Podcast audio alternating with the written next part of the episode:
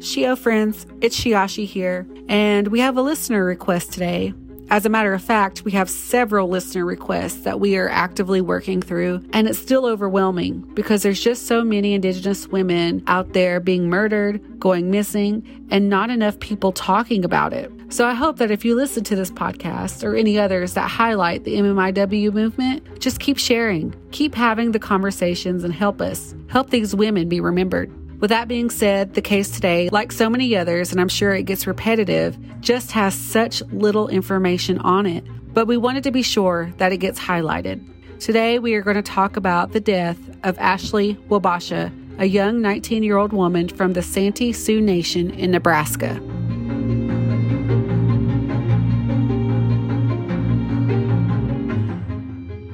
The Santee were the frontier guardians of the Sioux Nation that ranged from the Santee's home in what is currently Minnesota across the plains into the northern Rocky Mountains in Montana and south through the northwestern part of Nebraska. A reservation site in South Dakota called Crow Creek was selected for the Santee during removal times. 2,000 Santee refugees were herded on boats and shipped upstream to this new home. The tribe suffered over 300 deaths during the first months at Crow Creek, mostly due to disease and undernourishment. Recognizing the unfeasibility of making Crow Creek a permanent reservation site, a reserve in northeastern Nebraska along the Missouri River was finally chosen, and the Santee again moved to a new home in what is presently Knox County.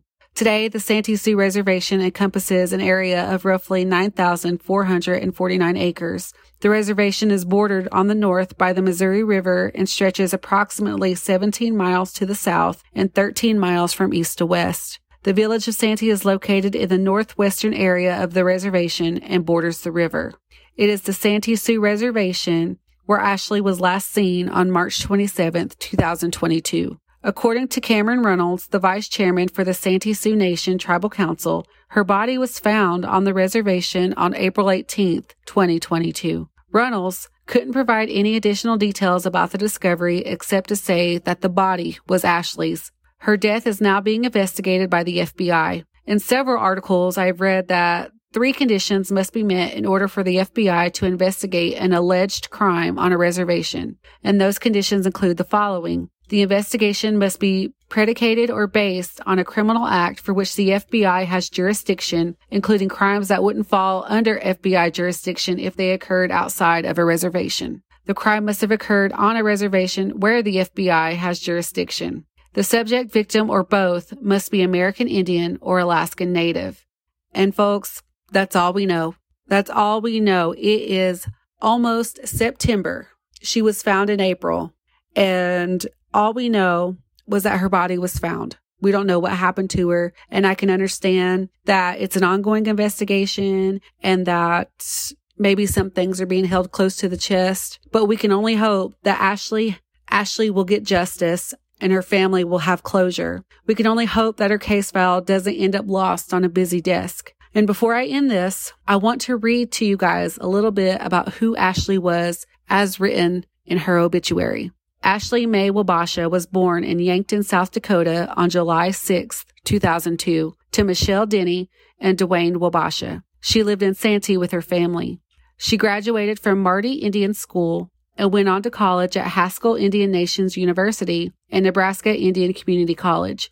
She was majoring in business. Ashleigh was so full of life. She was willing to do anything for anyone. She appreciated life and what it gave her. Ashleigh was an amazing, beautiful, and talented young lady. She truly was one of a kind. Ashleigh had a lot of love for sports, especially basketball. It was her favorite sport, and she was lucky enough to travel all over the country to play the sport that she loved. When she would travel to all these different places, Ashleigh would make friends because she was so spontaneous. A lot of people like that about her because there are not a lot of people like that. She was her true self around everyone. If you have any information regarding the death of Ashleigh Wabasha, you are encouraged to contact the Santee Sioux Law Enforcement Office at 402 857 2527. Thank you for listening to We Are Resilient. For links to information found for this episode, you can follow us on Facebook and Instagram at We Are Resilient Podcast. Send us an email at weareresilientpod at gmail.com or visit us at www.war-podcast.com. Ski.